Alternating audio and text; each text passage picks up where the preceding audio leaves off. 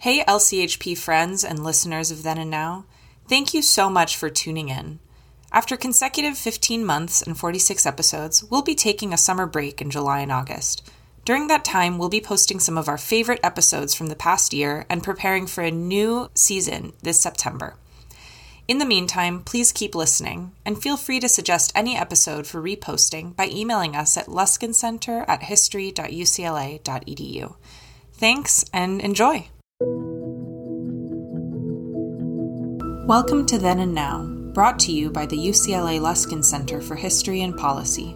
We are dedicated to studying change in order to make change, linking knowledge of the past to the quest for a better future. Every other week, we interview thought leaders, historians, researchers, and policymakers about what happened then and what that means for us now.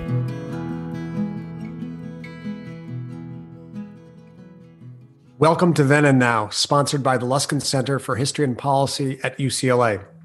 I'm David Myers. I teach in the UCLA Department of History and direct the Luskin Center, whose goal is to bring the past into conversation with the present. And in doing so, to understand how we got where we are so that we can imagine alternative and better futures. Today, we'll be discussing a new report by the Luskin Center that examines the history of homelessness in Los Angeles. We will be releasing the report in the coming weeks. The reality is known to many. LA has the dubious reputation of being the homeless capital of this country. Over the last five years alone, homelessness increased by nearly 50%, notwithstanding heightened public attention. In 2019, the rate grew by an astonishing 14% in the city of Los Angeles to more than 41,000 people and more than 66,000 in the county. And this is before the COVID crisis. Beyond the number of those on the streets, there are hundreds of thousands of people who live in a state of housing precarity in Los Angeles City and County. Why is this? What are the roots of homelessness in LA? And what do we learn from studying the past?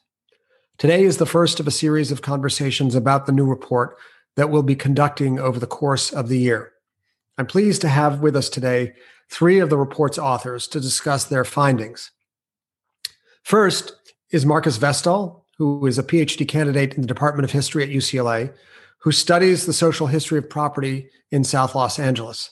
In July 2021, he will take up a position as assistant professor at the Luskin School of Public Affairs at UCLA. Next is Andrew Klein, a doctoral candidate in history at UCLA, who studies urban development and social movements in the 20th century United States. And finally, Fernanda Jahn-Verri, an architect and doctoral candidate in the Department of Urban Planning at UCLA. Her current research is based on Brazil and explores the role of the judiciary in practices of dispossession in that country. Welcome to you three, Mark, Andrew, and Fernanda. So, this report that you have been such a key part of offers a long term perspective on the problem of homelessness.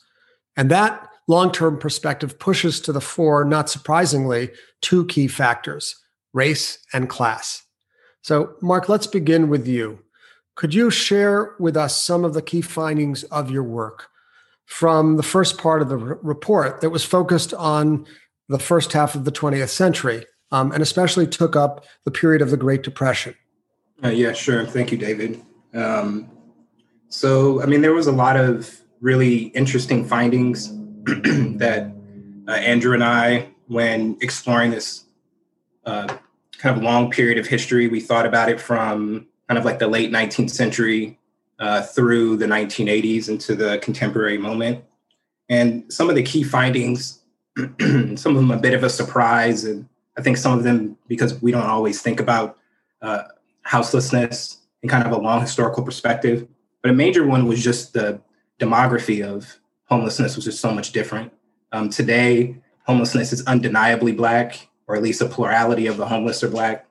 But in the late 19th and early 20th century, uh, the majority of unhoused people were white, um, migrant laborers. Also, like what homelessness meant and what it looked like was a lot different. So when we use homelessness in the report for the history in the early 20th century and the late 19th century, I mean, some some of these people who are being identified as homeless are really just migrant laborers. They might have somewhere to go in some other place in the Midwest or something like that. but while they're out and about, people see them as being homeless. And the uh, maybe a major difference between how we define it between then and now have to do with um, like homelessness was about not having people watching you, being responsible for your well-being because there was no the New Deal didn't happen yet. We don't have a a, significant welfare state and a, and a social safety net. So not having people that are responsible for your welfare was a way of being defined as homeless. Uh, so the demography was definitely different. I mean, like in the during the Great Depression, the vast majority we're talking about anywhere between 96 and 97 percent of unhoused people registered with the Federal Transient Service were white.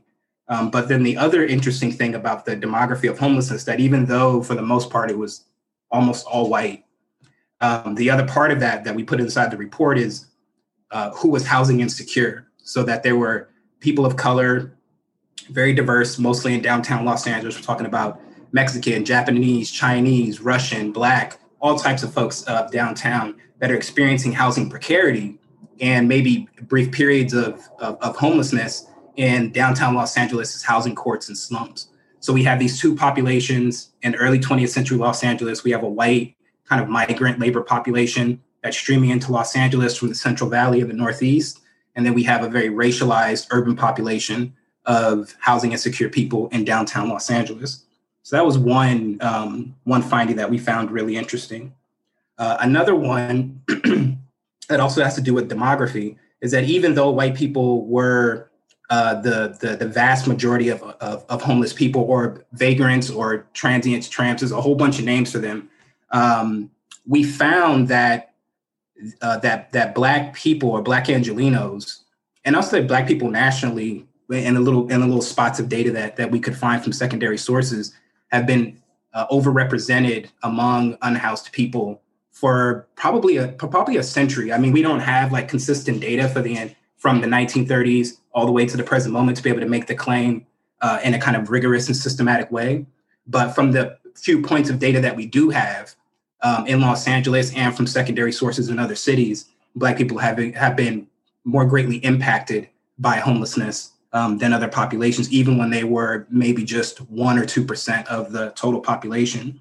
And so that this tells us that the um, the systemic factors that are leading to homelessness have been affecting Black populations way prior to the 1980s. Like so, the 1980s is a major turning point for seeing the kind of the, the, the demography of homelessness as it looks today. It's mostly black, it's families. Now there's women on the street. So it's it's it's different, a lot different than what it was um, in the early 20th century.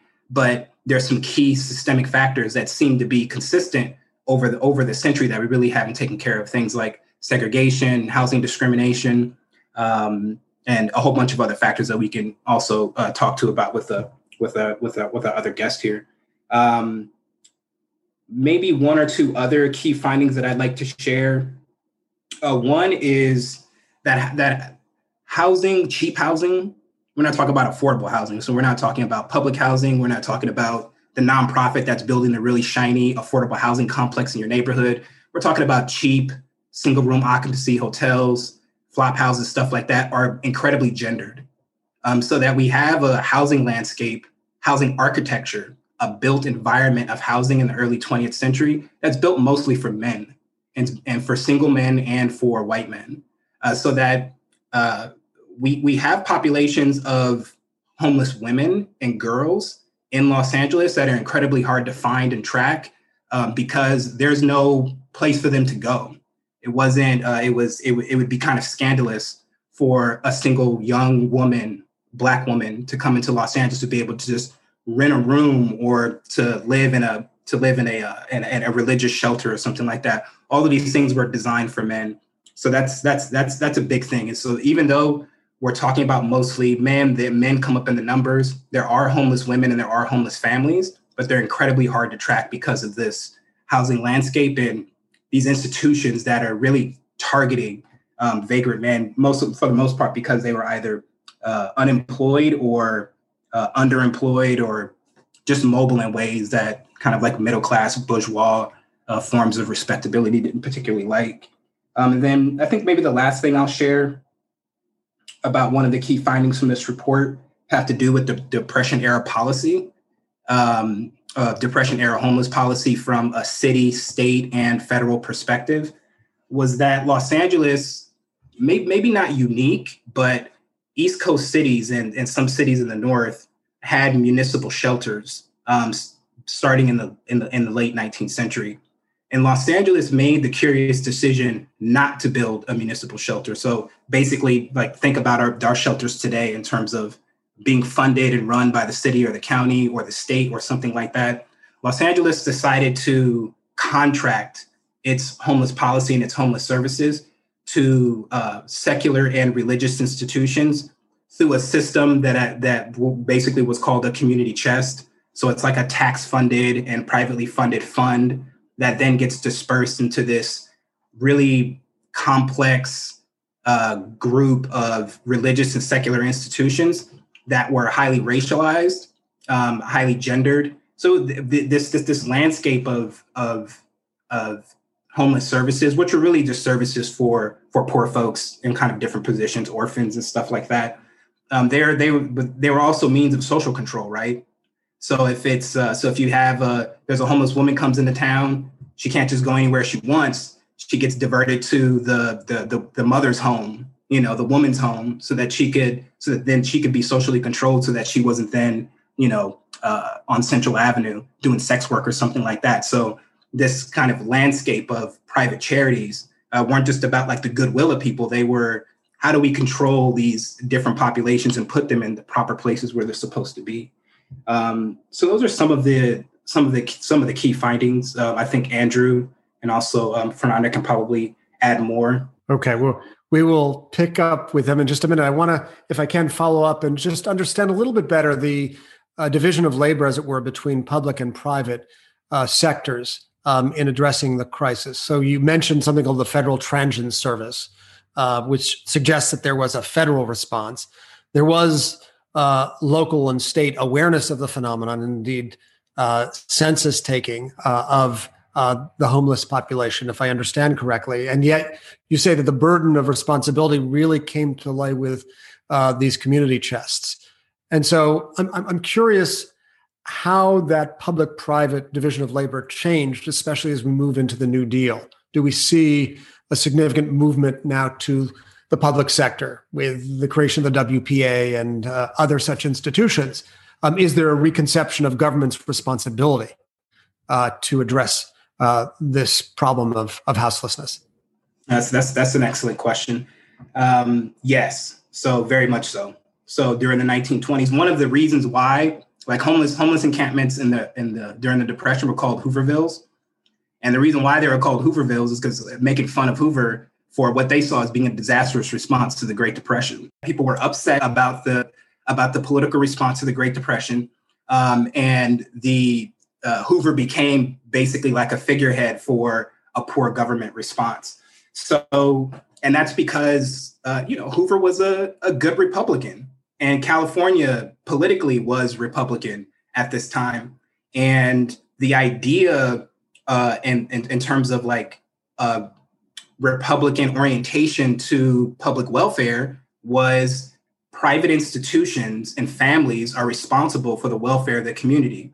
This is the there really wasn't a government infrastructure or even we can think about it like government capacity like not just the government didn't think that they shouldn't do it but a lot of people believe that the government didn't have the power that was that that exceeded federal powers for them to come into my community and kind of tell me how we're going to take care of people here so um, in the early in the early period of the great depression that's what kind of that's what that's what held true was that these private institutions, these uh, private charities, religious institutions, secular institutions, um, women's clubs, these are the folks that are going to respond to this crisis of houselessness in the early 20th century. And that's the way it should be, right?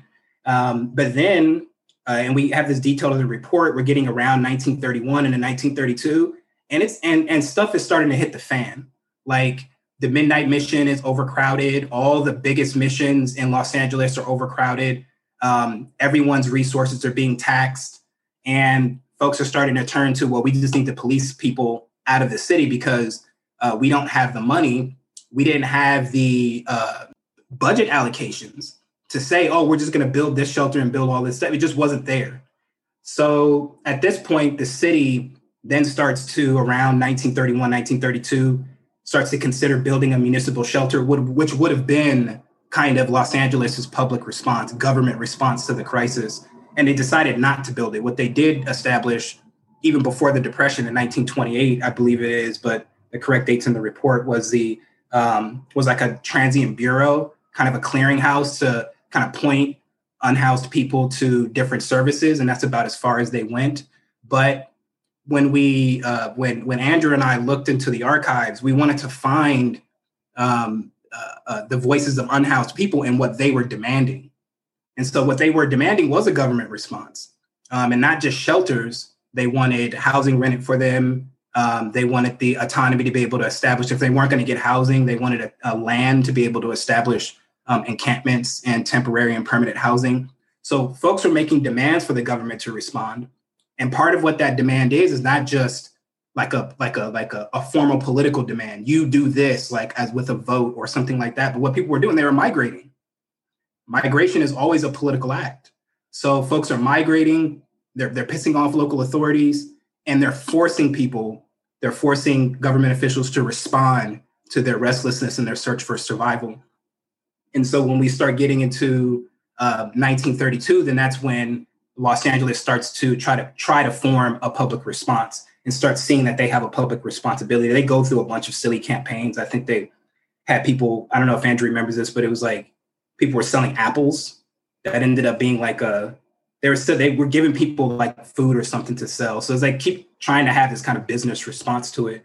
Um, but eventually in 19, 1932, um, the uh, the county uh, starts building work camps um, in the hinterlands of Los Angeles and throughout the state and so that ended up being the kind of city response uh, to the crisis, along with trying to fund um, private shelters. But then, really, like once uh, FDR comes into office and the New Deal starts up, and then there's then this federal response was the Federal Transient Service, uh, which was the first federal program to address homelessness in the history of the United States. So it was, uh, and this is a part of the New Deal that we never talk about, right? So when we talk about the New Deal, we talk about like Social Security, we talk about the WPA, um, we talk about all of that stuff. We talk about um, uh, a building of like municipal infrastructure. We don't really talk about homeless policy, but this was part of the New Deal, significant kind of departure from the Hoover administration and the kind of Republican ideals of this country come to a screeching halt and turn when we have the federal transient service, which we don't have evidence of this, but it's just curious to me that the Federal Transient Service also developed like a, a, set of work camps and shelters similar to the California model that that was built before the Federal Transient Service um, was launched. So we couldn't find any evidence uh, uh, uh, that the federal model was based off this California model, but California was seen as the as the center, right? They were receiving the disproportionate amount of, or at least they thought they were. Maybe they were kind of like victimizing themselves. But the the the, the at least the multiple census that we've seen, um, California had a disproportionate population of unhoused people traveling to the state, but also traveling within the state. Uh, so they were seen as as as as a model for the rest of the country and possibly as a model for the the federal response. Yeah, thank you, Mark. Um, let, maybe we'll turn now to Andrew and ask, what does the picture look like? Is it the, the period of time that you uh, looked at, really essentially the latter half of the 20th century, do we see continuity um, in the phenomenon of houselessness and, for that matter, government response, or um, are there significant shifts that begin to appear on the scene? Yeah, that's that's a really important question. Um, well, first off, just to echo what Mark has been saying, um, it's really important to be clear that the category of homelessness itself is a political one. Um, that is, um, the government um, has across history decided to define who is and who isn't homeless in a certain way and to demarcate um, the category of homelessness from the broader category of, of housing precarity. And so I think um, in the post war period, we really see um, you know, a shift in how the state is thinking about the category of homelessness. And as such, um, you know, it really has informed what the archive looks like in terms of, you know, what the data, um, you know, on homelessness um, is in that period um, depends so much on who the state considers um, homeless or at risk of homelessness and who it doesn't. And so, in the wake of World War II, um, there was a broad conception that the US economy was booming, that this was a golden age of capitalism, and that there were an abundance of jobs that were good paying um, in the manufacturing sector, especially, um, that would ensure that the problem of poverty, you know, was really, you know, going to be consigned to the past. You know, if it wasn't already starting to fade, um, you know, it was surely heading in that direction. There was this broad um, kind of governmental consensus that um, you know the economy was essentially lifting all boats, right? So when you start from that premise, um, if that is your lens onto the issue, it means that the people who seem to be falling through the cracks um, tend to be categorized, you know, as you know somehow personally deficient, right? Um, as as people who um, may suffer from various disabilities that prevent them from being able to um, acquire steady paying work or um, they may be, you know, quote unquote, unattached men. Um, this was a category that really came to the fore in the post-war period. Um, this perception that um, the people who were homeless were, you know, not suffering from, you know, a position within a broader political economic situation, but were, you know, somehow antisocial um, or, you know, you know alcoholic or you know addicted to drugs things like this. This really became the way of understanding who was and who wasn't homeless in the post-war period. Um, and so you know one way that we really can sort of see um, you know this trajectory is to think about the ways that the county um, approached you know certain areas that were associated with homelessness and so, you know, Skid Row in this period really solidifies its reputation as the epicenter of homelessness um, throughout the region. And so much of what we know about the phenomenon in this period comes from social scientists and policymakers um, observing, you know, conditions of life um, in this area. And so one thing that we, you know, understand from, you know, various state reports is that um, in this period, homelessness was really understood as a problem of um, older white men who um, were seen as alcoholic, um, who were simply unable for you know various reasons to enter you know the booming post-war economy and didn't have a family support system. Um, and so the state needed to kind of step in by this logic um, to deal with this population. Um, and you know, the response at the time, you know, oscillated between um, you know one of of you know punishment of you know trying to remove people off the streets and into jails, um, but it also um, you know was often expressed through various policies that you know were more humane that that sort of recognize that this was a structural problem in some ways at the same time that you know there was always this tendency to blame uh, people for their own you know uh, predicament.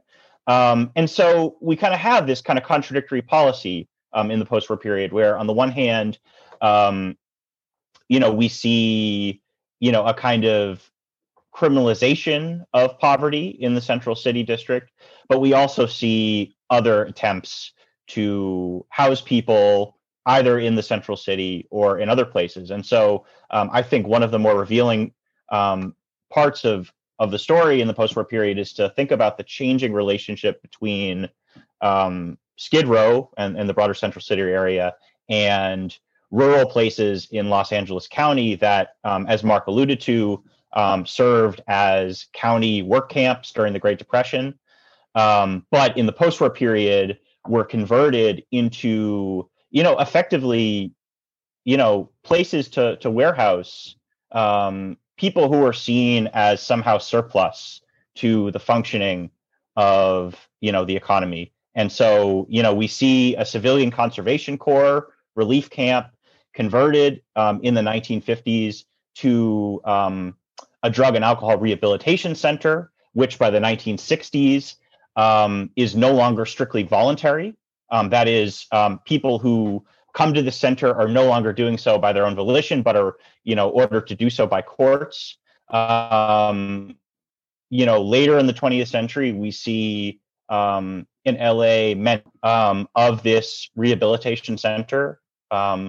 And in, you know, even later in the 20th century, we see the emergence of an S detention center um, in this region, which speaks to um, the ways that the state, you know, perceived the population of people, you know, in the Los Angeles region that were somehow surplus to the functioning of the economy in that period. And, you know, the phenomenon was largely seen as affecting white people, but um, in this period, we see um, a certain aspect of surprise that, um, you know, black people were uh, disproportionately represented among the houseless and precariously housed population. And so I think, you know, we can see, you know, across, you know, various, you know, pieces of data in this period um, this acknowledgement that things are are not working and they're especially not working for black people at the same effort to really acknowledge that um, in terms of the distribution of funds and policy decisions until later in the 20th century yeah mark please yeah, I just wanted to highlight something um, Andrew said to uh, David's question about the continuity of is do we see a continuity in the in city and state policy uh, from this earlier period in the Great Depression uh, through the post-war period? And something I think is really significant that Andrew said um, that we that has so much urgency for the contemporary moment is thinking about like the way we think about policy and homelessness. We cannot uh, uh, separate that from the way we think about space, land use, and land values, right? Because um, what we wanted to do during the Great Depression was okay, so we have a bunch of if we have a bunch of homeless people downtown or in spaces where we don't want them competing for work or disturbing public order. Um, and today we use quality of life citations to try to police that. Uh, so what, what do we do during the Great Depression? We want to basically move them out of the city into these work camps, into what Andrew called surplus surplus spaces. And so this uh, uh, way of using surplus peripheral spaces to try to warehouse and police and contain, um, and in some cases incarcerate um, on, on unhoused people is a through line through the 20th century, not only for unhoused people, but for the development of our um, and which is especially important right now, considering the fact that we're all living in the wake of multiple re- uh, uprisings and rebellions in this country after the killing of George Floyd is this is the way mass incarceration developed in California. I mean, we have the we have the largest carceral infrastructure in the world in California. What part does the phenomenon of houselessness or homelessness have in the staggering rise in uh, the incarceral system and mass incarceration? What actually would you say are the connections between these two phenomena, both of which uh, reveal a disproportionately large number of African Americans. What's the connection? I, I, would argue that they're intimately connected. Um, I think that you know one of the ways of understanding um, how the carceral system and the use of prisons has changed over time is thinking about exactly what Mark talked about, which is um, the changing valuation of certain you know spaces of certain pieces of land. So um, when los angeles was more of an industrial city in the middle of the 20th century you had to sort of govern the housing market and govern people's mobility in a way that ensured that working people uh, were able to you know, eke out a living in LA and and be close enough to factories and other places of work. And so that had a major effect on, you know, planning policies and by extension, policing policies. Uh, you know, urban historians are, are very clear that um, planning and policing, you know, go hand in hand um, across the history of the United States. And so, um, as the kind of shifting um, economic situation leads to new conceptions of land and where is and where isn't value valuable, um, that leads to a shifting conception of who is and who isn't valuable to the city. And so, you know, in the post-war period, you know, Skid Row has a certain economic value to the city in um, the way that it absorbs new migrants to the city, um, you know, providing cheap housing um, for people who are just, you know, showing up looking for opportunity and work. Um, and it also, you know, functions as um, a place to recruit temporary labor.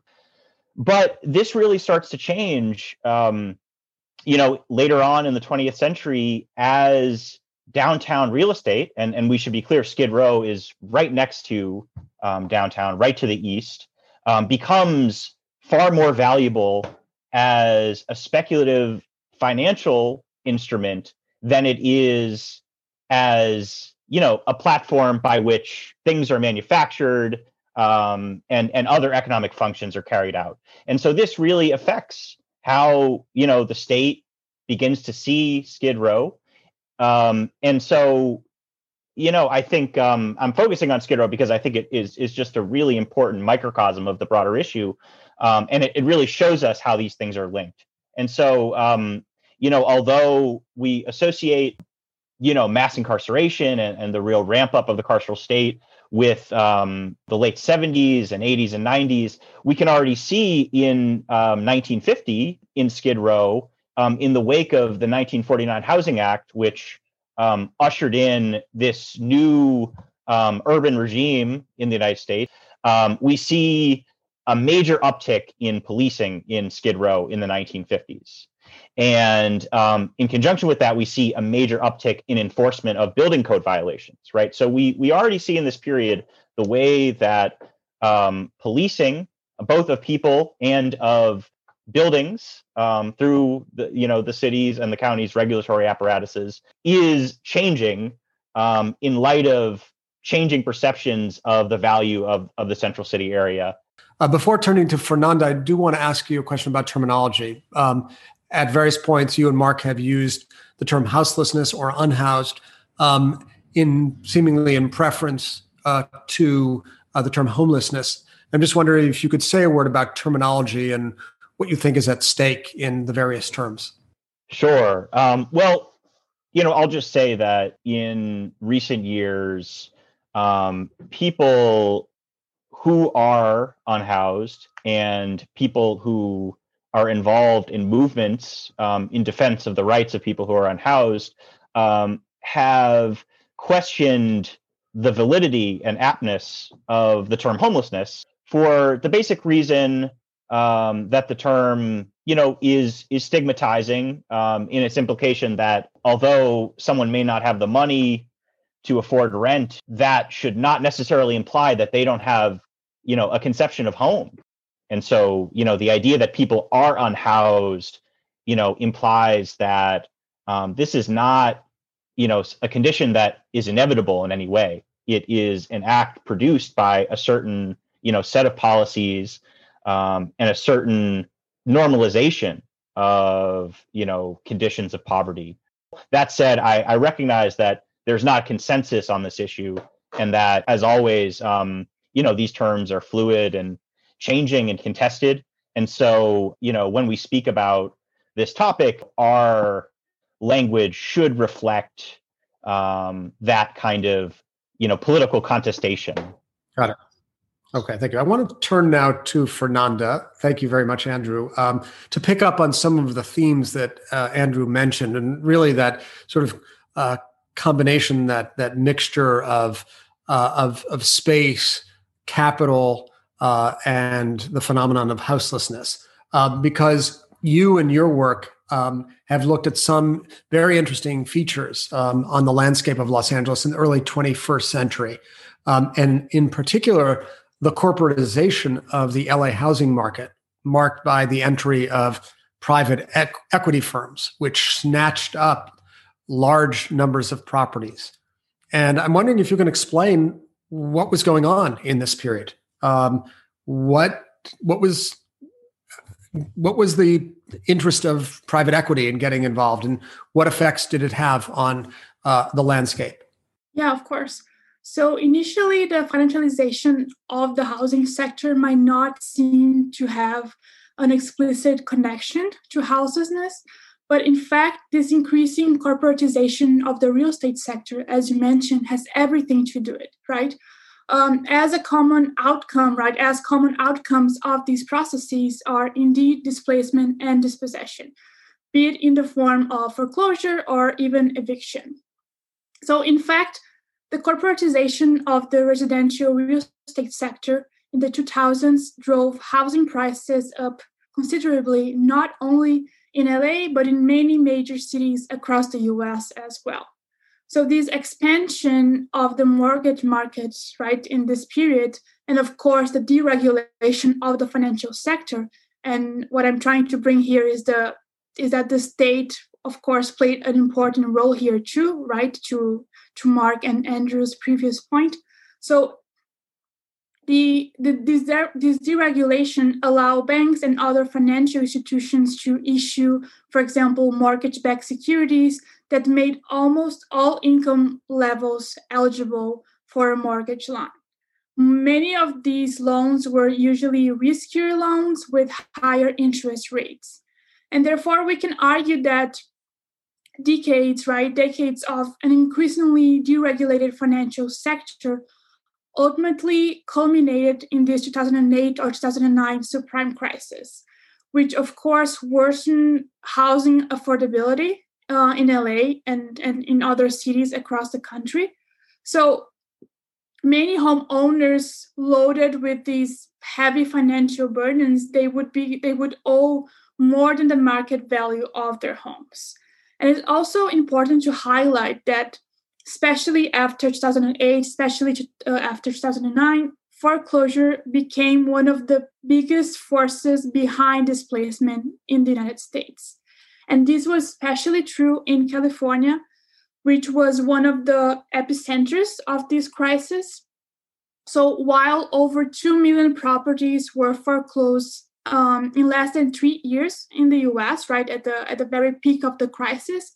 In LA, it's estimated that almost 150 um, 100,000 properties were repossessed in the first years after this crisis. So, just for us to have an idea, foreclosure properties made up 43% of the total of home sales um, in LA County during 2008 and 2009, according to Paul Ong, a professor here at UCLA, and his colleagues. However, I think it's crucial to note that in addition to this impact, right, in addition to the impact that this massive wave of foreclosure obviously had on homeowners in LA, this also drove up housing rents. So rents rose almost 10% in 2014, costing more or less the average LA County tenant um, a little bit over 20,000 a year. However, if we consider that the median renting household earned less than 40,000 annually, this means that many households were spending nearly half of their income on housing. Of course, then we can say that the foreclosure crisis significantly aggravated, right, uh, the situation of renters in LA. This trend was, of course, exacerbated by the California Ellis Act, right, of 1985, which kind of allowed landlords to evict tenants in order to go out of business. And according to a study by the Anti Eviction Mapping Project, landlords and developers have used this Ellis Act to evict tenants in over 25,000 units across the city of LA between 2001 and last year and 2019. Um, I want to say that paradoxically, however, we can also claim that the subprime crisis was responsible for increasing the rental supply in LA, but not in a sustainable way. And I will explain what I mean by that.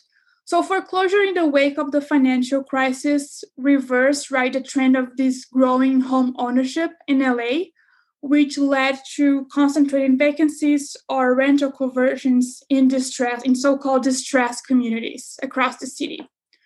So this is this process is in fact part of a new paradigm that is starting to be analyzed by scholars such as Desiree Field from Berkeley.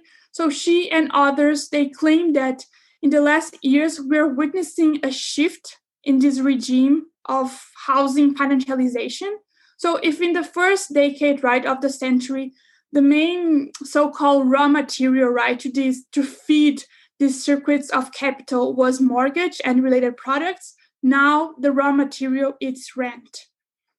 In fact, some authors are actually calling this phase financialization 2.0 because they suggest that increasingly since the subprime crisis, um, speculative short-term buy low and sell high investment strategies have been kind of given way to longer term buy and hold tactics meaning that now instead of the securitization of mortgages, um, investors, private equity funds, and other financial actors, they are interested in the securitization of rent. So these firms bought and they continue to buy foreclosed properties, and they are turning them into rental units to build huge housing portfolios. So they are in fact becoming the, the, the, the biggest right tenants um, in LA. In fact, Blackstone and its rent, um, rental subsidiary, known as Invitation Homes, so Blackstone is the largest single family home landlord, both nationally and statewide. So until 2015, according to a report published by the Tenants Together, the company had its rental porti- eh, had in its rental portfolio almost 50,000 homes nationwide, and about 5,000 of these homes were in California. This might not sound like a lot, but this is a process that is just emerging, that is just starting. And like Blackstone, there are many other companies, like, for, for example, Colony Financial and Starwood Waypoint Residential Trust, and they're doing the same. So this monopoly, right, the so-called monopoly of rents in some local markets within LA and within other cities might actually result not only in increases in rent, but in a total shift in this landlord slash tenant relationship, meaning that landlords will become less accountable, for example, to home repairs or even to be able to negotiate rent because in many circumstances the tenant they, cannot even the tenants cannot even find an address or even a, a phone number to call. Um, of course right this this flipping of foreclosure uh, homes into rental units by these big corporations this is making housing much less affordable right in many neighborhoods. Um, not to mention um, higher eviction rates or lack of maintenance as i just mentioned among other concerns. But the thing is that unfortunately, these effects have been especially severe um, in Black and Latino neighborhoods, according to Molina, who have written extensively about the financialization of housing in the state of California. So, to conclude, I think we can argue that race remained a central factor, right, in this crisis. So, in cities such as LA, such as Oakland, Sacramento, San Diego, African Americans were nearly twice as likely to report, for example, lender marketing efforts as a reason for taking out a home equity loan compared to, to whites. Also, subprime lending not only made African American families more vulnerable to evictions due, due to the, the loan's onerous terms, but also due to the existing patterns of racial segregation that Andrew and, and Mark talked about.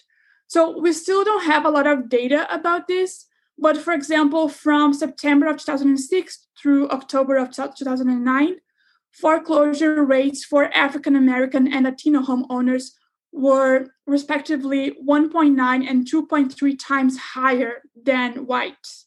And besides experiencing right these higher foreclosure rates, predominantly African American and Latino neighborhoods also experience the highest real estate owned property vacancy rates.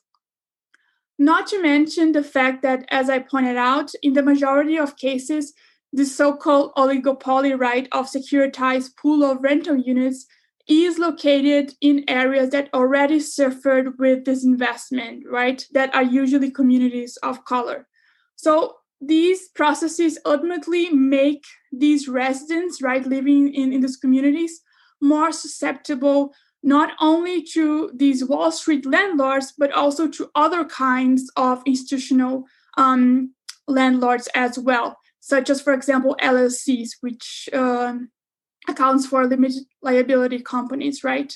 Um, this is actually part of a great groundbreaking research that are being conducted now by folks such as Joel Montana, right? So they are making these families more susceptible, right, um, to, uh, for example, evictions, right? And these companies, at the same time, they lack transparency, they have limited accountability, and they are usually only interested in this tenant bidding war of who can pay um, uh, the highest rent, right? So, therefore, everything I, I mentioned just to say that at the end of the day, these families are also much more susceptible to evictions and eventually to to houselessness um, as well. Okay. I, at this point, I want to ask uh, Mark to jump in.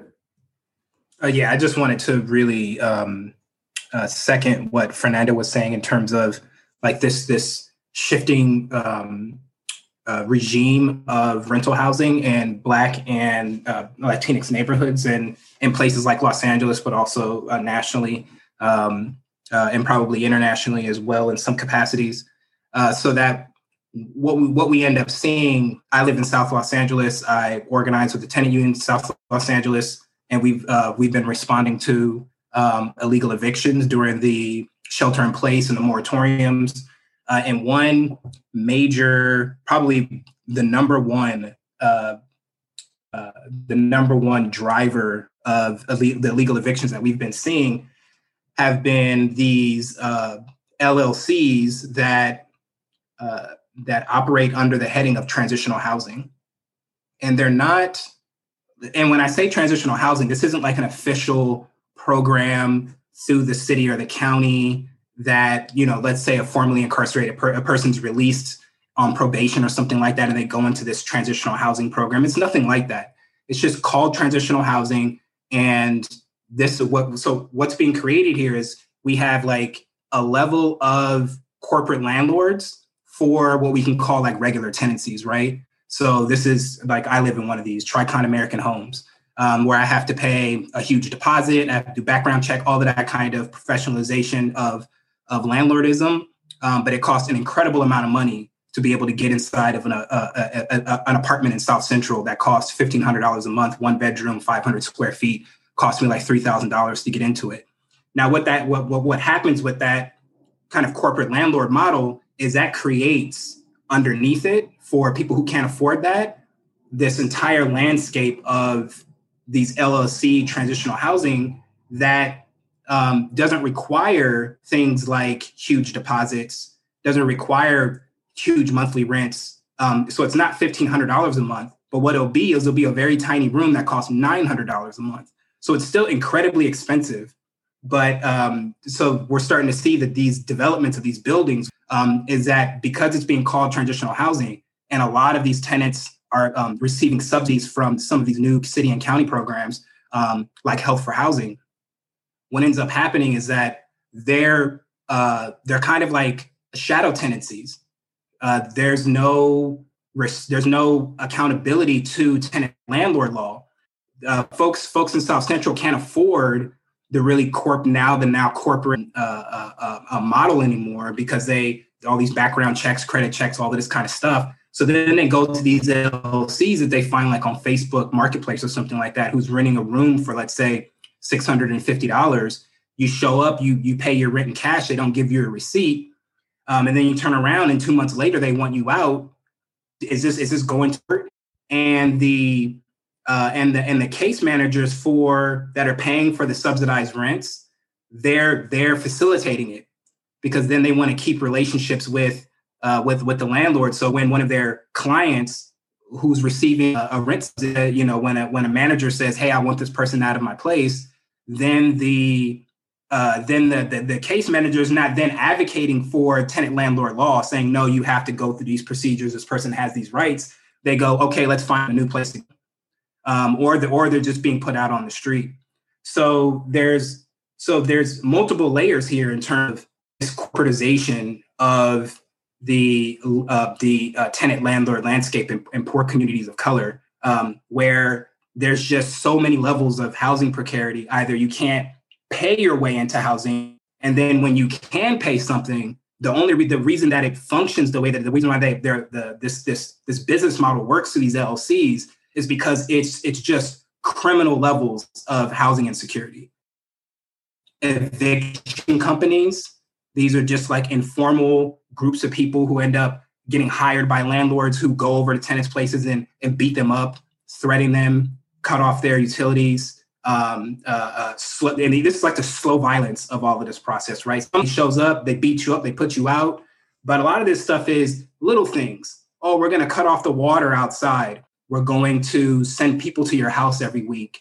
So there's so so this is what happens when we have all of what, what Fernanda's talking about in terms of the the corporatization is that we we don't have any of those community ties anymore, right? Like what we were seeing in the in the, in the Great Depression in the early 20th century, let's say in black households that were renting rooms is uh, uh, uh, it was kind of like a surrogate family, right? So there were like restrictions like let's say if I if I own a, if I own a house and I'm going to rent one room in a place, um, that person is then going to be a reflection of my family and the order that I keep in my house in the early 20th century. So there are like restrictions. So like single women wouldn't be uh, wanted as tenants; they'd be looking for like a working man or a couple to come and move into this room.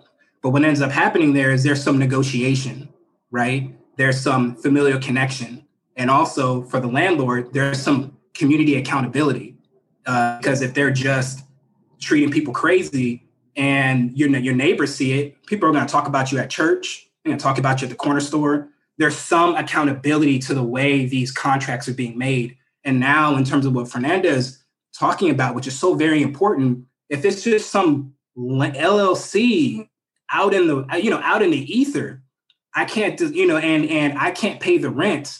I can't negotiate any of that you know, hey, my dog got sick. This happened. This happened. I mean, this this is a way that our our our our um, our, our, our rental economies have been working for centuries, right? And now all of this is breaking down into these very hard and fast rules about having a certain kind of credit score, or you know, having or or this is a good one, um, being able to pay thirty percent or be having um, three times the amount of income as your rent. I mean, nobody in LA can pay that. And if you're if you're five percent off, you can't get in this tenancy. So then what then what ends up happening to these people who can't who can who, who can't who can't live up to this? So important about the report that you have uh, produced, which is to say, you show both the deep structural continuities in the phenomenon of uh, houselessness uh, in Los Angeles, but also the new practices and methods uh, that have exacerbated the problem, uh, especially uh, this corporatization of the real estate market that Fernanda spoke about um, uh, just a minute ago. Um, we are, uh, alas, coming to the end of our time. And I want to just highlight one of the distinctive features of this report and other Luskin Center reports, which is not just the kind of textured um, engagement with the past uh, that you have uh, given uh, such um, a rich example of, but also an eye cast forward. Um, that is to say, a set of uh, guidelines or recommendations uh, that you propose based upon your reading of the past. Um, and so I'd like to ask each of you to um, to um, uh, give an idea of what um, you have in mind um, in terms of addressing this crisis, what the team came up with by way of recommendations based upon this very uh, uh, deep, textured, granular uh, study of the phenomenon. So maybe Fernanda, we'll begin with you. Yeah, I can start. So I can speak to the land and housing related recommendations that we made. So most of uh, like first of all, we recommended to like limit housing precarity by developing, of course, and by advancing renter and tenants protections, right, and landlord regulations, of course, that bolsters tenants' rights, but also that disincentivize long-term vacancy and regulate the financial sector. Um, this and and the, financial sector and corporate landlords into the rental market, as we just elaborated on. Also, to repeal the, the Costa Hawkins Rental Housing Act, Act and approve more aggressive rent stabilization um, legislation um, and also to amend or repeal the act it's used to circumvent tenants' rights, right? So, for example, organizations and other coalitions in LA and, and elsewhere in California, they're already trying to push this forward, right? So, organizations, for example, such as Tenants Together or the LA, LA Tenants Union or LA Right to Cancel Coalition. So, they have been doing a, a, a wonderful work on the ground. Also, we would like to see, um, we would like to push forward the uh, right to cancel, right, for, for tenants in eviction proceedings. So, actually, according to a report by the National Low Income Housing Coalition published two years ago, nationwide, 90% of tenants facing evictions do not have a lawyer. So, we believe that with uh, appropriate legal counsel, um, the the outcomes of these eviction litigations might change for, for many tenants and limit the incursion of the sharing economy, for example, companies such as Airbnb. Uh, and of course, a limited incursion of institutional investors such as Invitation Home that, I, that I've just talked about into the housing market, especially into the rental housing market. Thank you, Fernanda. Maybe now we'll turn to Andrew. Yeah. So the policy recommendation that I'll focus on is the decriminalization of houselessness. And this is a demand that has um, come up again and again um, in the archive of um, people who are houseless. Um, you know, their demands have have again and again um, located this issue as absolutely central. Um, and so, what I mean by the decriminalization of homelessness, I mean, um, you know, repealing LA Municipal Code um, 4118D, which um, criminalizes, you know, sleeping outdoors. And this was, you know, uh, a policy that was passed in 1968 um, at this, you know, moment where the city was increasingly interested in redeveloping Skid Row. And so, you know, to you know speak to the previous question about the relationship between um, you know criminalization and houselessness, I think this issue really is at the nexus of it. Um, and so, you know, in thinking about this history, you know, we see, for example, the LA Union of the Homeless, um, you know, a self-governed um, collective of houseless people, um, writing to the mayor in 1986 um, saying that the policy of investing hundreds of thousands of dollars in a sprinkler system um, in Gladys Park and um, serving the sole purpose of forcing out people who slept in the park in this very brutal, punitive way by by raining down water on them um, was not only immoral but um, an you know misuse of city resources. And so, um, you know, it may sound like just kind of one you know slice of, of a bigger picture, but I think it really um, touches on so many of the kind of interlocking aspects of this issue when we think about the criminalization of poverty and homelessness. Thank you, Andrew. And we began um, our historical analysis with Mark, and so um, uh, we'll conclude with you uh, and your recommendation. Uh, thank you, David. Um, Andrew and I, when we collaborated the the the, rec- the recommendation that we that that we agreed to was the decriminalization is what we felt like the history of um, uh, was the kind of insight that we gathered from the history was this through line with over about 150 years of criminalizing unhoused people. So that's something that definitely um, uh, needs to be addressed. Uh, the other thing that I can add um, outside of criminalization that I think the history of homeless policy in Los Angeles, um, I think, requires us to address is the wonky uh, governing powers that are divided between the city and the county of Los Angeles. So it's really just reimagining um, that relationship and really transforming something like the Los Angeles. The recommendation of the report is to uh, transform the Los Angeles Homeless Services um, into a super agency with executive leadership that's empowered to site homeless housing projects and expedite their approval across the country. Um, some folks, uh, uh, uh advocates, activists, organizers may not agree with that uh, with that with that move in terms of empowering uh, to, to, to, to have that power. But really, I think that the the essential recommendation in terms of how to think about that is we need we need to address this historic division between the city and county that's that's creating a lot of um, inefficiency, um, gaps in responsibility, um, and just the uncoordinated fashion of our of, of our housing policy because of this historic division. So it's really just to just to look at that. So even if we don't agree with that particular move in reference to LAHSA, it's to it's to examine um, the way that our government has as as uh, the way that our government has suffered from this inefficiency, and it, it, and, it, and, and that goes across a whole bunch of other stuff too. It's not just um, it's not just homelessness policy, but we see this confusion. I mean, if anybody's a tenant that's going to be listening to this, how confusing it's been to deal with the coronavirus eviction moratoriums across not only city and county jurisdictions, but then all the other municipalities throughout the Los Angeles County, and then and then the state, and then the